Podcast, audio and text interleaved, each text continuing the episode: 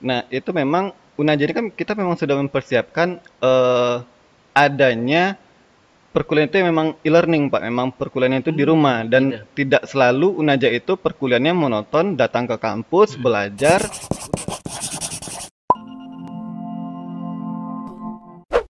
Halo Sobat Unaja, apa kabar? Masih bersama saya Ade Oktarino sebagai host podcast Unaja.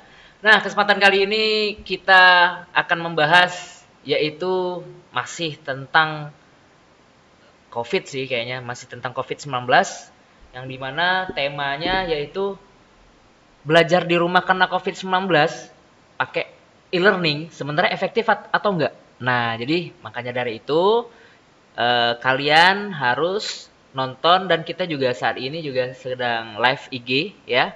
Nah, oke langsung aja kita sampaikan yaitu si Pak Imti sebagai narasumber kita. Halo Pak Imti. Halo, Pak Ade. Iya. Yang mana nih? Satu, dua. Nah, itu Banyak aja. lah pokoknya ya. Oh, yang ini ya? Yang ini Tangan ada, aja. ini ada, ini ada tuh semua semuanya ada Pak. Kalau nanti nggak nggak kuat tangan aja. Lambai ya. kenangan. Oke baik, ini dia narasumber kita Pak Imti. Nah Pak Imti ini eh, beliau adalah salah satu dosen eh, di bidang teknologi informasi ya Pak. Ya, teknologi Nah, informasi. teknologi informasi salah satu dosen dan beliau juga pejabat struktural di Universitas Adiwangsa Jambi dan nantinya kita akan meminta menj- menjelaskan profil-profil beliau. Nah, jangan lupa loh, beliau ini YouTuber juga. Nah, nanti kita juga minta eh, jelasin sebenarnya YouTubernya tuh apa, channel apa dan bla bla bla blanya nanti kita saksikan Siap, terus. siap, Oke, siap. masih di tetap podcast Unaja.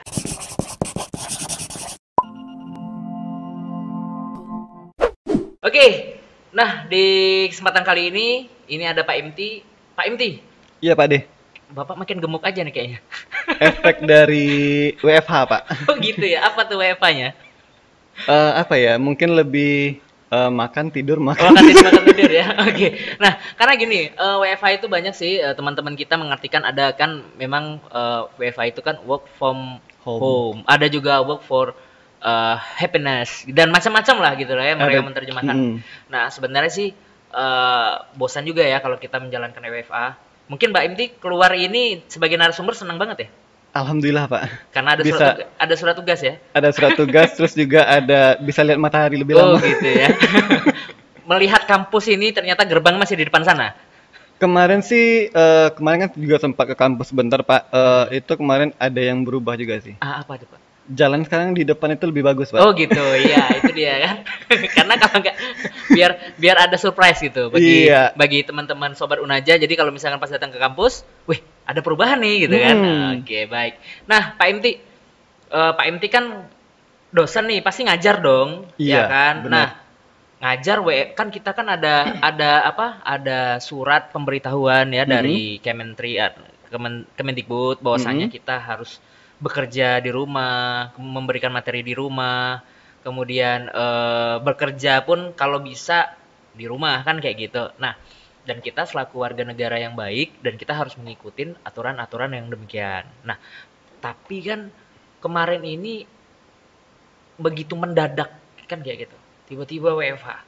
Mungkin kalau Bapak atau sudah dipersiapkan atau memang dulunya sudah pernah menjalankan pembelajaran online atau bagaimana gitu untuk agar mahasiswa Bapak eh, apa nggak boring terkait perihal perkuliahannya itu-itu aja tatap muka aja gitu gimana Pak? Nah, eh, kebetulan ya mungkin kalau selama saya di Unaja itu dari tahun 2017. Nah, itu memang Unaja ini kan kita memang sudah mempersiapkan eh, adanya perkuliahan itu memang e-learning, Pak. Memang perkuliahan itu di Hmm, rumah dan gitu. tidak selalu Unaja itu perkuliahannya monoton, datang ke kampus, Hmm. belajar, udah pulang. Enggak, tapi di Unaja itu dari awal itu memang sudah diajarkan untuk membuat kelas e-learning. Oh gitu ya? Nah, jadi kalau dulu dulu itu di awalnya itu minimal eh, eh maksimalnya Mm-mm. tiga kali e-learning. Hmm gitu. Mm-mm, jadi untuk eh, karena memang dari dulu itu karena kita juga di Fakultas Teknik dan Ilmu Komputer juga tergabung di Aptikom Mm-mm.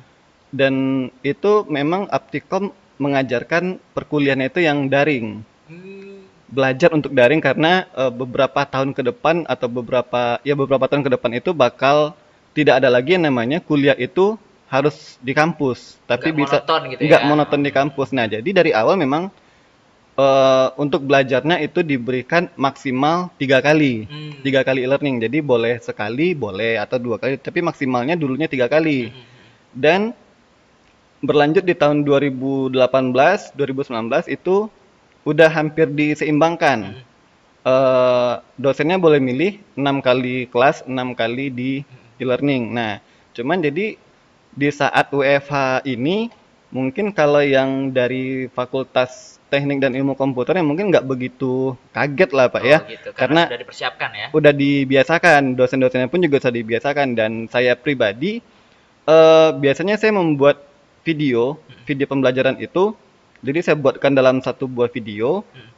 nanti baru video itu yang saya berikan ke mahasiswanya. Jadi apa yang saya biasa sampaikan di kelas itu saya juga record, Hmm. saya edit, ya nggak walaupun editing saya nggak begitu bagus tapi tapi cukup lah. Ya, intinya intinya tersampaikan suatu informasi Mm. tersebut pada mas- ma- mahasiswa ya. Iya, jadi eh, itu pun sebenarnya saya juga mengajarkan kepada mahasiswa, em, walaupun mereka yang jurusannya ilmu komputer mungkin nggak nggak eh, apa ya, udah familiar lah Iya. dengan video atau nonton aja, video aja ya gitu. Nah, cuman eh, ada juga saya memberikan di Fakultas Ekonomi. Hmm. Memang di saat saya memberikan materi tentang eh bukan apa ya, memberikan materi yang melalui video, Hmm. mereka agak kaget. Oh gitu. Kok kita belajarnya gini, Pak? gitu.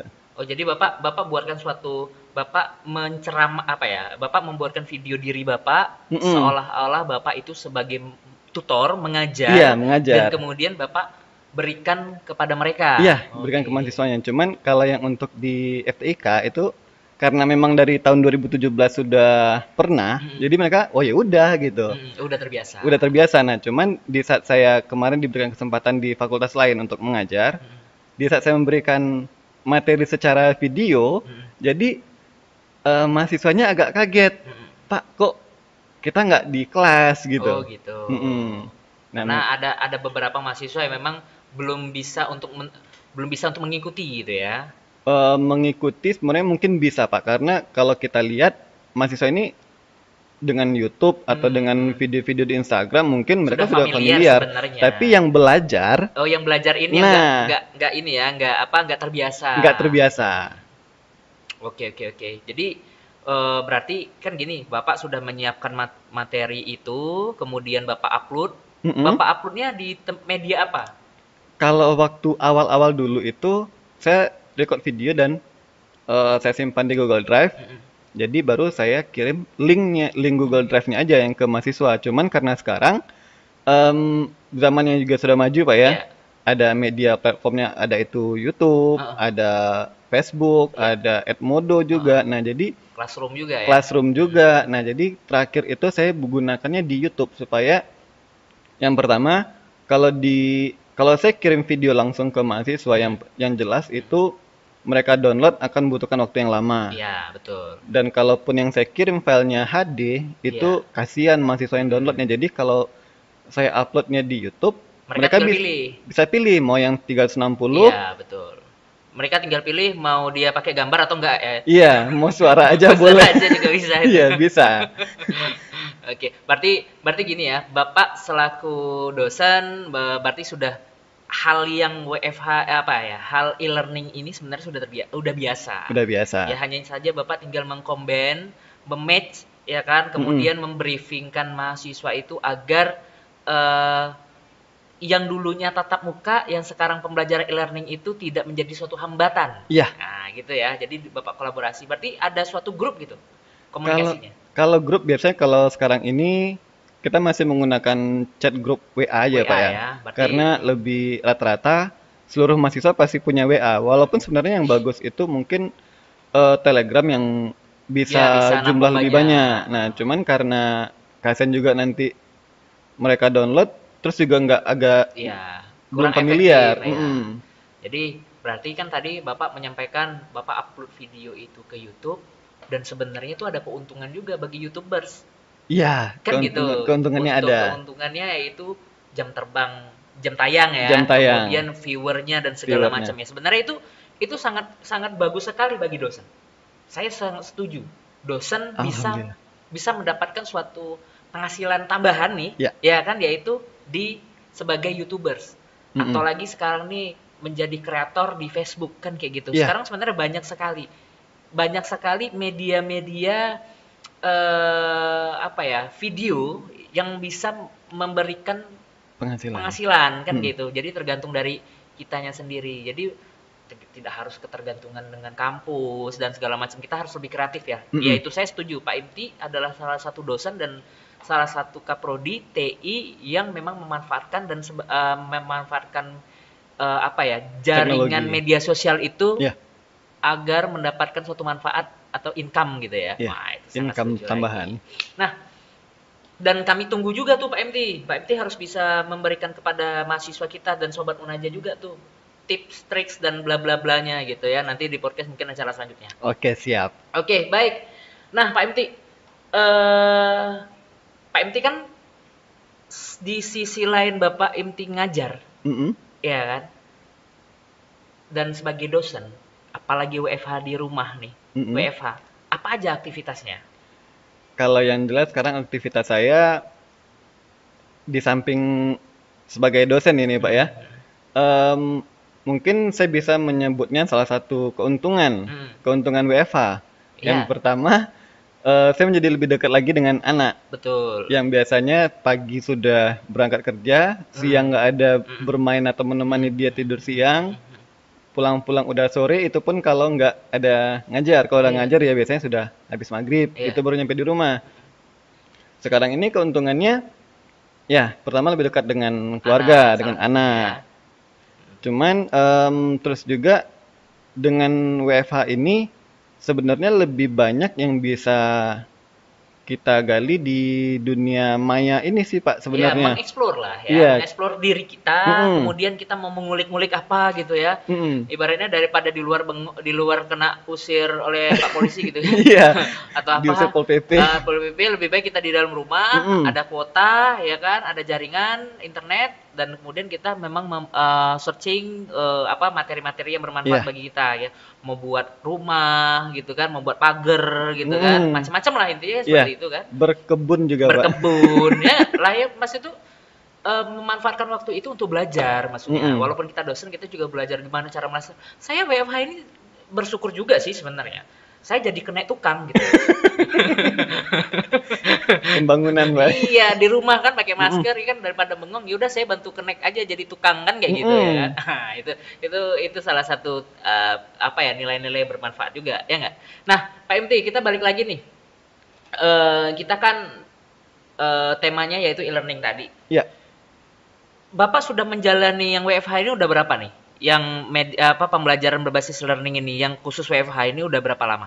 Kalau yang selama WFH ini berarti dari tanggal 16 Maret. Berarti sekitar berapa nih? Ada satu bulan. Udah hampir satu Hampir bulan. satu bulan ya? Udah lewat satu bulan Udah lewat ya satu Sekarang bulan udah ya? tanggal 21 April. Nah, sekarang menurut Bapak nih, ada ada bisa kita lihat efektivitasnya itu tuh nampak nggak gitu? Kalau bicara efektivitas mungkin sangat efektif Pak ya karena Hmm. yang pertama mahasiswa tidak perlu keluar. Ya, Itu eh, di sini saya eh, menganggapnya mahasiswa ini masih di Kota Jambi Pak ya, Hmm. belum yang pulang ke daerah lah misalnya. Kalau untuk yang masih tinggal di Kota Jambi itu efektif karena yang pertama dia tidak perlu keluar.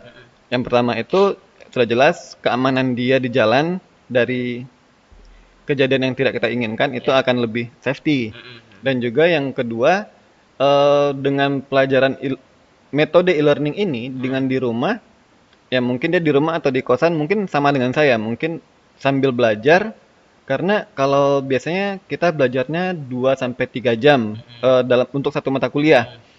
Eh ya udah jadi selama dua jam itu udah dia fokus belajar. Setelah itu dia mau beresin kamar, mau beresin rumah, Iya. mau bantu orang tua dia bisa beresin tetangga gitu ya. beresin tetangga. Masuk ke rumah tetangga, bantuin gitu ya. bantuin. Contohnya gini Pak, eh, efektifnya itu misalnya si mahasiswa ini eh, punya jam pelajarannya yang pertama jam 8 pagi, Iya. terus nanti jam 1 siang. Hmm. Nah, misalkan dia ada dua kelas lah misalnya di dalam satu hari. Iya. Kalau seandainya dia ke kampus dari jam 8 sampai jam 10, Hmm. Dari jam 10 sampai jam 1, dia pasti akan keluyuran. Iya, iya, iya. Nah, jadi dengan dia di rumah, berarti yang jam keluyuran dia itu bisa dia manfaatkan. Entah itu dia mau jadi content creator juga, Mm-mm. atau dia juga mau bantu orang tuanya, atau dia mau berkebun juga, mungkin mereka lebih memiliki space waktu yang lebih banyak untuk Iya. menggali potensi diri mereka. Betul. Berarti intinya gini, intinya dia ma- masih mendapatkan suatu waktu yang lebih efektivitas untuk mengembangkan dirinya. Iya, Kan gitu. iya, untuk mengembangkan dirinya. Kalau dari segi pelajarannya atau perkuliahannya, kalau saya yang saya pribadi yang saya sebagai dosennya, saya selalu aktif dengan mahasiswa di ya di grup itu tadi. Hmm. Misalnya eh, dan di kalaupun saya nggak sempat untuk membuat videonya, saya akan memberikan PowerPoint, Hmm. file PowerPoint tersebut. Dan di dalam PowerPoint itu saya langsung selipkan tugas. Nah, Tapi saya tidak sampaikan ke mahasiswanya, kita ada tugas. ah, ah. Jadi saya akan lihat siapa mahasiswa yang benar-benar Lihat, belajar, baca, baca, gitu, baca PowerPoint, ya PowerPoint-nya, kan? maka akan ketahuan. ketahuan. Eh, Mm-mm. maka dia bertanya kalau misalkan dia nggak paham, kan Ah, kayak ah. gitu. Kalau misalkan, oh iya pak, oke sudah gitu kan? ya Oke udah. Pak, siap katanya kan. Oke, berarti intinya sebenarnya gini sih. Ini sebenarnya ada ada baiknya. Karena gini, ketika mereka mau, ya mereka belajar. Mm-mm. Ketika mereka tidak mau, ya sudah, ngapain harus dipaksa? Kan Iya. gitu. Jadi ibaratnya gini, karena segala sesuatu yang dipaksa itu kan nggak baik, Iya benar. Iya nggak? Jadi mahasiswa itu harus aktif saat ini, ya kan? Dan dosen membimbing, Ya. memonitoring, ya kan? Memonitoring, membimbing, men- memberikan suatu motivasi, ya kan? Dan apabila mahasiswanya itu mahasiswanya itu tidak bis, tidak mau, tidak bisa mengikuti, ya intinya ya itu terserah dia kan kayak gitu. Hmm. Karena apa? Dalam suatu pendidikan sudah ada acuannya untuk kamu mengirim tugas nilainya sekian. Iya. Kalau misalkan kamu aktif nilainya Sekian. sekian. Gitu. Kalau kamu nggak aktif ya sudah kan kayak Ya gitu udah, kan. berarti nilai ala kadar. Nah, ala kadar kan kayak gitu kan. Nah, berarti saya sebenarnya setuju juga terkait perihal masalah WFH dan kita belajarkan eh, apa? Kita eh, pergunakan media e media e-learning itu untuk proses perkuliahan. Ya, Iya. itu sangat sangat baik. Tapi sebenarnya ada juga yang ada juga dari sisi itu yang kurang efektif. Misalkan contoh seperti ini. Kalau mahasiswanya yang jauh, karena mahasiswa ini kan semuanya kan nggak semuanya di kota Iya. Ya kan khususnya di kota Jambi. Karena des, daerah kota Jambi ini eh sorry di provinsi Jambi ini kan banyak kabupaten. Dan mahasiswa kita sobat Unaja ini kan eh, nggak semuanya ada di daerah kota, ya kan yang jaringan internetnya kuat. Karena saya lihat ada juga beberapa mahasiswa yang dianya itu pagi start dulu ke kota. Dari rumahnya ke kota itu jaraknya sekitar 2 jam. Karena Ya. kenapa? Di daerahnya memang nggak ada ada sinyal nggak ada sinyal. Jangankan itu provider ceria pun nggak ada gitu loh. ya, ya kan sangat sangat dahsyat ya kan. Iya. Biasanya kan kalau ceria itu provider ceria itu biasanya di pelosok-pelosok kan Iya. gitu. Ini sampai ceria pun nggak ada. Nah, jadi dia melakukan tapi saya salut dengan mahasiswa tersebut gigih. Pagi dia li- eh, pergi ke kota selama dua, dua jam tuh ke kota dia cuman hanya nyari sinyal. Bayangkan itu. Nah. Iya. Jadi eh, tapi tetap kita selaku dosen juga nggak harus inilah ya apanya nggak harus kaku kali ya kan? Harus oh ya tugasnya harus dikumpul dan segala macam gini, gini gini. Ya nggak juga gitu ya. Kita harus bisa melihat bahwasanya adanya interaktif Iya. ya kan? Keaktifan mahasiswa ap- eh, bertanya ya kan? Saling saling berdiskusi itu yang lebih baik ya kan? Daripada Iya. cuman hanya membaca materi dan kemudian ah siap. Iya nggak? Iya. nah Makanya eh, saya pun untuk tugas itu biasanya saya memberikan waktu jangka waktu pengerjaan itu satu minggu pak. hmm, Jadi eh, mungkin beberapa kalau yang kita lihat di media sosial mungkin di daerah lain Hmm. em, tugas diberikan hari ini Hmm. harus dikumpul hari ini. waduh itu itu gawat sekali ya itu bisa membuat mas um, stres anak-anak Iya maksudnya kan eh, artinya gini pak bukan tugas yang berat ya maksudnya misalnya nih eh, dikasih materi tentang Hmm, A hmm, gitu hmm, berarti penjabaran atau rangkuman yang Iya. dia baca dari materi yang diberikan dosen itu harus dikumpulkan di eh, misalnya jam perkuliahan itu dua jam, Ah. berarti di akhir perkuliahan Harus. harus mengirimkan resumenya gitu. Oh resumenya. Oh Nah. dia menceritakan terkait Apa yang- kesimpulan, iya, kesimpulan kesimpulan. dari apa yang dia baca dari segi materi Mm-mm. tersebut ya. Ya sebenarnya kalau menurut saya itu emang bagus. Jadi mahasiswa itu emang selama dua jam itu emang benar-benar pure Oh, belajar. Nah fokus. cuman eh, saya kembali lagi kalau memang seluruh mahasiswa kita itu ada di kota yang jaringannya stabil dan bisa di rumah itu mungkin nggak ada masalah. Iya. Sama seperti yang Bapak bilang tadi, kalau di daerah dia harus ke kota dulu. Kalau dia ke kota bawa gadget dia atau bawa laptopnya dan terus di tengah kota dia ngutang-ngatik laptop, pasti tindak kriminal akan. Nah ya itu tadi pak, Nah. maksud saya, bapak ngerti lah kan, yang Mm-mm. napi yang keluar saat ini ya kan, Mm-mm. yang di media media sosial, Banyak yang itu. dia dia pergi ya kan bawa laptop, bawa gadget, pokoknya bawa macam-macam, Iya. pulang itu cuman bawa nangis pak.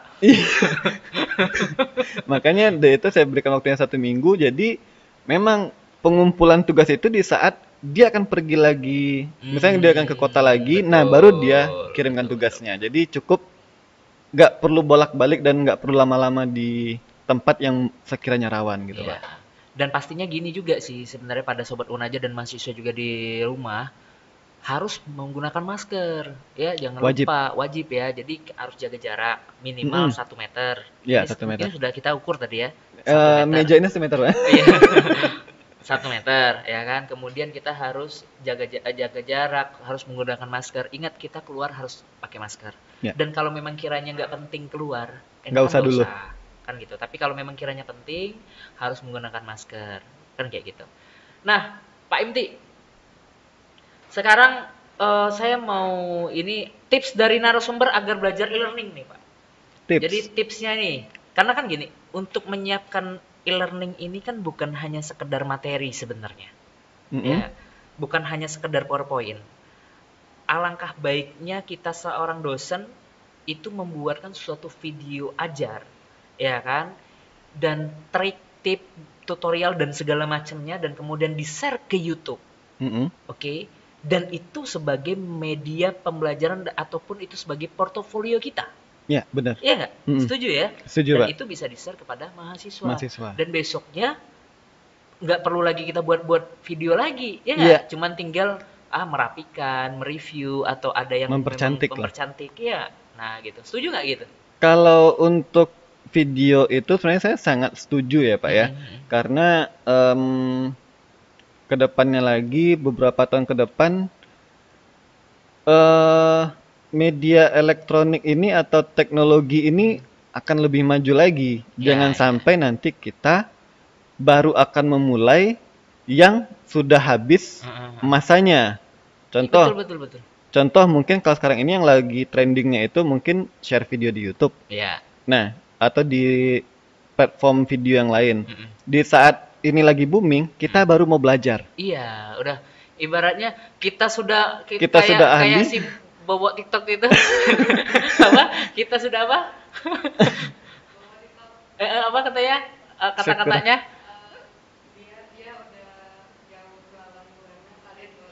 Nyemplung gitu ya. Iya. Nah, gitu. Jadi em, mungkin nggak salah juga sih Pak. M- Mungkin para tenaga pendidik yang sekarang baru terjun di dunia YouTube ini Oh mungkin harus, maksudnya itu enggak, ini belum belum belum ketinggalan. belum ketinggalan. Iya, belum ketinggalan. Mumpung WFH ini galilah eh, potensinya Iya, untuk betul. kalau yang biasanya kita ngajar itu di kelas, Mm-mm. ya udah sekarang kita gantikan mahasiswa Betul. kita itu handphone kita. Iya. Jadi ya udah kita cuap-cuap di mungkin di kalau kamera kan sekarang kan cuman model kamera saja kita Udah sudah bisa. bisa, untuk Mm-mm. eh, membuat video ya kan kemudian sangat gampangnya kita langsung upload ke YouTube nggak perlu harus ngedit dulu sebenarnya nggak ada masalah nggak ada gitu masalah. Cuman kalau mau mempercantiknya ya udah mungkin Iya. bisa ditambahkan kan. watermarknya Iya, atau betul. narasinya. dan aplikasinya juga banyak sih Sudah pakai banyak. Master bla bla bla dan segala macam ya Sangat banyak, Pak. Nah, Oke, nah Pak Imti, nah tipsnya kalau seba- eh, tips narasumber nih agar belajar e-learning di rumah ini yang lebih efektif nih bagaimana? Ini untuk eh, tenaga pendidiknya atau mahasiswanya, Pak? Eh, kalau ini untuk mahasiswanya, sobat Unaja Untuk mahasiswanya. Iya. Berarti kalau untuk mahasiswa, eh, kalau tips yang ingin saya berikan mungkin gini, di saat em, mungkin kalau untuk perkuliahan e-learning ini yang di rumah itu pasti sudah ada jadwalnya ditentukan oleh dosennya. Ya. Nah, jadi misalnya eh, perkuliahan ini akan dimulai jam 10. Ya udah jam setengah 10 sama seperti kita mau pergi kuliah, ya mandi biar seger, Ya. sarapan dulu atau kalau Ya. memang nggak sempat sarapan toh kan juga nggak selalu kelihatan. Boleh bawa cemilan, ya. boleh bawa kopi juga kayak yang di meja ini Iya. sambil ngopi sambil belajar. Minum Pak, minum Pak. Tadi belum ditawarin ya. Tanggung, Pak. Oh iya. Nah, mungkin kalau untuk mahasiswanya siapkan yang penting yang pertama itu gadgetnya Pertama baterai. pertama gi- gini dulu ya, fisiknya dulu ya, dirapikan dulu ya. Jangan pas muka tidur itu Iya, mata bantal. langsung ah gitu ah, gitu. Jangan ya. Itu Jadi harus rapi dulu ya kan dan dulu dikit lah. ya Mm-mm. kan. Nah, terus Di Pak? mahasiswanya itu ya mandi dulu biar seger. Hmm. Kalau sudah seger itu pikiran akan jernih lah Iya, gitu. Kalaupun nggak 100% ya udah gitu. Terus juga siapkan tempat untuk belajar itu senyaman mungkin. Oke. Mungkin kalau di kampus mungkin mejanya ya kalau fasilitas kampus mungkin em, kaku Iya. meja kursi. Mm-mm. Mungkin kalau di rumah atau di kosan mungkin bisa pakai sofa. ya. Ya pokoknya yang senyaman mungkin. Ya. Atau juga kalau yang mahasiswanya yang ngekos ya udah desainlah kamar itu semenarik mungkin. Ya. Karena kalau tempat kita belajar itu nyaman, Pak, itu kita akan betah di sana. Mm-mm. Tapi kalau sampah berserakan, Iya. kitanya belum mandi, Hmm. ya itu lima menit udah tidur lagi Iya. itu. Karena karena WFH itu tuh males-malesan banget lah pokoknya ya. Hmm. Males sekali. Ya kan? Ada sampah, ya udah situ aja besok Taruh kita mau dulu lah ngambil. nanti. kan kayak gitu ya. Iya. Oke, berarti eh, yang keduanya berarti kita harus menyi- apa mengkondisikan ruang lingkup kerja atau ruang lingkup belajar, Itu di senyaman kamar atau apa dan nggak boleh di luar ya, nggak boleh di luar rumah ya karena bising. Iya. karena kalau di luar ngeh ngeh. Gitu. Kalau di luar rumah ya selalu bising terus juga mungkin em, nggak nggak juga ini ya mungkin kalau yang memang di rumahnya yang adem halaman kalau halamannya halaman, luas nggak ya, masalah. Kalau masalah. misalkan set- Di pinggir buka- jalan jangan. Buka pintu ruang tamu depan itu Pak langsung langsung terjun. jangan jangan itu bukannya belajar, nanti Belajar malah gitu. ngitungin motor yang Gitu. lewat nah, jadi yang kedua tadi eh, apa? Yang kedua yang kedua adalah menjaga apa memperbaiki atau eh, apa me- merapikan ruang Merapikan. ker- belajar, ya nggak? Memilih tempat untuk belajar yang nyaman, mau di kamar, Mau mau, di- di sofa atau di ruang mak di meja makan atau apa macam-macam ya. Intinya yang penting nyaman yang nyaman gitu. Mm. Terus lanjutnya Pak? kalau yang berikutnya eh, asupan Ah, asupan apa nih Pak? Asupan rohani atau apa Pak? asupannya yang seperti saya bilang tadi mungkin bisa menyiapkan cemilan Oh, asupan gizi gitu ya. asupan gizinya ada minuman ya Oh, mungkin gitu. kalau selama kita belajar di kelas yang nggak pernah itu Nggak kita boleh makan kalau nggak di boleh kelas kan nggak boleh makan. nggak boleh makan nggak Ya, boleh tapi minum juga nggak boleh juga pas kita lagi lagi conference nih, lagi belajar Ya. nih. ya itu makanya ya nggak boleh juga ya. setidaknya kan di saat lagi conference ya udah kita Ya. diskusi ya diskusi. Diskusi. nanti di saat kita lagi ngerjain apa ya buat resume lah misalnya biasanya kalau di kampus di kelas kita lagi apa ngerjain kuis lah misalnya ya nggak boleh itu sambil makan sambil Ya. minum pasti harus fokus kita nulis nah mumpung WFH ini manfaatkan momen tersebut Ya. Ibaratnya manfaatkanlah sebaik mungkin dengan makan minum tuh dengan bijak. Jangan pula nanti dia makan kayak popcorn itu Ya. sampai dia nonton bioskop gitu loh kan. Wah ini drama Korea ini kan. Mereka lagi debat gitu gitu. Kan itu boleh juga. itu udah salah Iya. mahasiswanya Jadi dosen dipertontonkan sambil makan popcorn gitu ya. Iya. jadi boleh. dosennya minta ya. nanti Iya.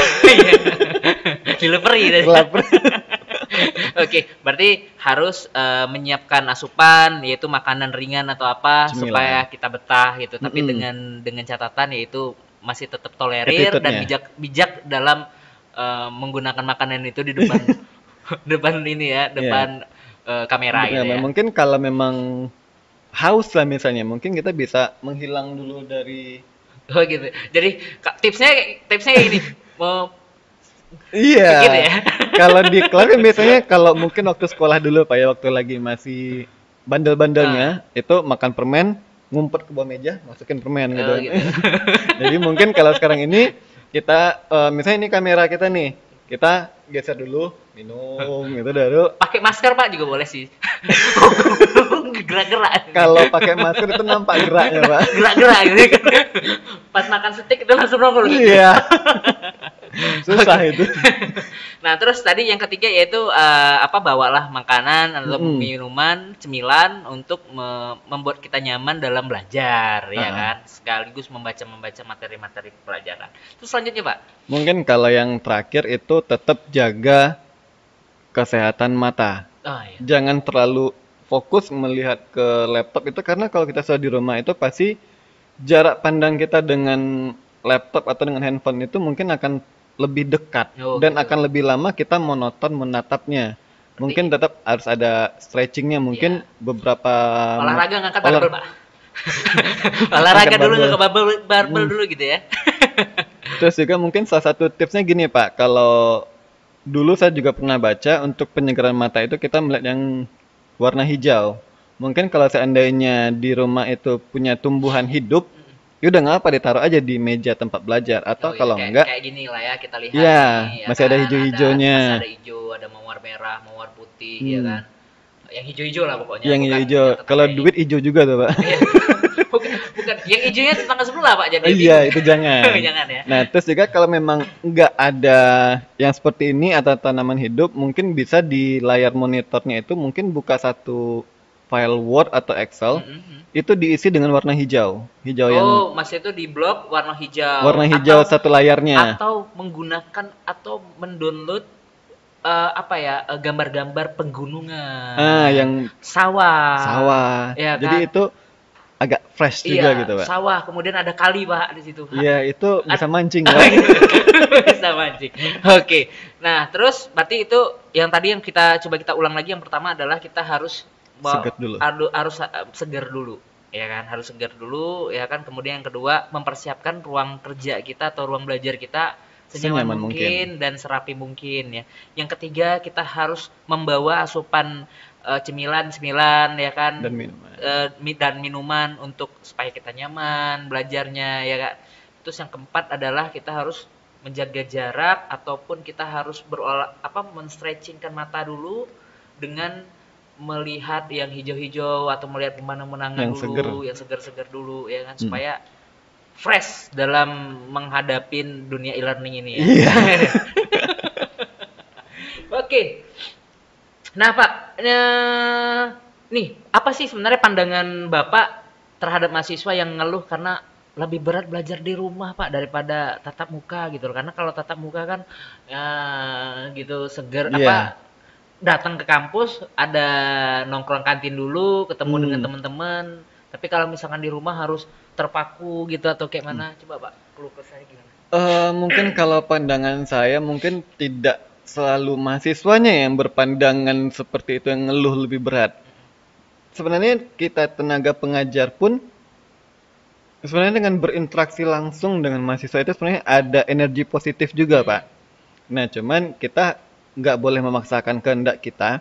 Kita harus eh, bersama-sama melawan COVID ini dengan menjaga jarak. Mungkin kalau di video conference itu waktu e-learning itu mungkin mahasiswa yang merasa monoton, yang seperti saya bilang tadi, eh, yang empat tips tadi itu, mungkin kalau seandainya belajar di kampus, beberapa mungkin ada yang nggak sempat mandi. Oh gitu. Eh, Mungkin. mandi, Pak. Mandi mata. Ya, mandi pas foto. Nah, Iya, cuma celupin ini. Dia sebenarnya sudah mau mandi kan? Ah, sini aja lah katanya. atau yang sudah telat gitu kan. Nah, itu yang pertama em, ya kalau kita sudah nyaman, kita sudah seger, mungkin di awal akan seneng. Ya. Di awal akan senang, di tengah mulai bosan, di ke sini ke sini akan semakin bosan. Caranya mungkin kalau saya em, mungkin juga butuh peran dari si tenaga pengajarnya, Pak. Mungkin di ya karena ini sudah masuki minggu keempat atau minggu kelima e-learning. Pasti sudah boring. di titik bosennya, itu mungkin para tenaga pengajar di sini mungkin kalau boleh saya memberikan saran, Hmm.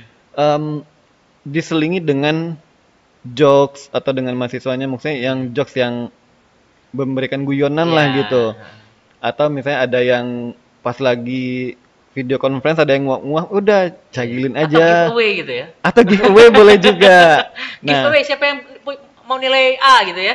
jangan kalau kita menjual belikan nilai Oh, jangan, gitu, Pak. nggak boleh juga ya? Mungkin kita berikan eh, voucher pulsa. Oh gitu. Boleh juga sih. Ah. Mm-mm. Ayo giveaway siapa yang mau bis- Bisa dia- jawab sekian. Siapa yang bisa jawab bayarin pulsa saya kan. Iya. Terus juga aduh tadi apa ya maksudnya eh gini, dosen it- tenaga pendidik ini juga bisa membuat kuis-kuis yang oh iya, quiz-quiz interaktif. yang interaktif kan menggunakan saat ini yang lagi ngetren nih apa? Pak Kalau saya sih lebih cenderung menggunakan Kahoot, Pak. Kahoot ya, ya Heeh. itu yang sangat baik ya ibaratnya. Karena- Ayo siapa yang yang cepet-cepetan gitu kan? Iya, cepet-cepetan siapa yang benar jawabnya. Itu ya akan menambah suasana. Jadi nggak selalu oh ya materi ini bla bla bla bla Iya. bla gitu nah. Iya. Terkadang mungkin kalau sudah di minggu keempat, minggu kelima ini Pak akan lebih banyak tenaga pendidiknya yang ngomong. Iyalah, karena karena yang yang si mahasiswa cuma hanya aja, Oh ya udahlah, udahlah, siapa? ya siap gitu kan. Nah, cuman kalau di saat sekarang ini kalau kita lihat grafiknya mungkin eh, semangat itu udah mulai menurun. Iya, betul. Ya, kita naikkan lagi dengan ya mungkin tadi Iya, giveaway joke, tadi, giveaway jokes dan gitu juga ya. quiz atau Quiz. games gitu, Pak. Mm-mm. Oke, baik. Mantap sekali itu, Pak. Nah, Pak, loh, minum dulu, Pak. Ini ini namanya kopi kakak, Kopi, Pak. kopi kakak. Oke, iya, siap. kopi kakak. kita belum dapat sponsor, Pak. Mana tahu nanti ada sponsor yang mau ngasihin kita ya kan. Jadi kopi sponsor. Kopi sponsor ada ada merek ini Iya. gitu ya. Nah, ini uh, pertanyaan dari Permisa boleh juga nih. Uh, ada pertanyaan nggak nih dari Permisa?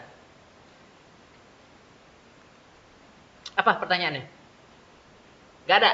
Oke, baik. Nah, Pak, itu tadi sudah kita sudah dengerin Bapak memberikan tips ya kan, kemudian bagaimana cara untuk membuat suatu e-learning yang baik dan segala macamnya. Wah, itu sangat menarik sekali apalagi di zaman Covid ini memang kita uh, harus uh, kreatif sebagai tenaga dosen. Dan sobat Unaja juga yang di rumah yang lagi uh, se- sebagai mahasiswa juga harus aktif ya dan tanyakan kepada dosennya apabila memang kalian nggak mengerti Iya. ya dan jangan tak jangan jangan takut dan jangan khawatir karena zaman sekarang nggak harus datang ke rumah. Iya. sekarang harus pakai WA ya kan? Ya telepon pun minimal WA dulu lah ya. WA Pak, dulu. Pak apa kabar? Pak ini materinya bla bla bla kurang jelas atau segala macam. Dan pastinya kalian eh apa dengan masa ini jangan sampai kalian mengeluh. Ataupun aduh aku nggak bisa ngapa-ngapain aku nggak ngerti dan Hmm. segala macam. Sebenarnya itu semuanya tergantung dari kita. Dan kalau misalkan kalian para sobat unyaja tidak mengerti tidak paham masih belum eh, bisa mengikuti ya kalian harus cerita kepada dosen kalian agar nanti dosennya memberikan suatu solusi yang baik Ya, Ya benar. nggak, Pak? Benar, Pak. Oke, baik Pak, di segmen ini kita closing. Itu dia, Sobat Uraja, eh, cerita dari Pak Imti, ya kan, selaku dosen, gimana sih sebenarnya e-learning ini di masa COVID efektif atau tidak? Nah, ternyata efektif, ya nggak? Efektif dan pastinya kamu harus Sobat Unaja di rumah eh, mengikuti anjuran dari pemerintah di rumah saja dan belajar di rumah. Kalau mau kalau bagi adik-adik dari SD sampai SMA, adik-adik udah bisa untuk lihat di TVRI. TVRI. Oke, baik ini dia kita closing. Bye bye.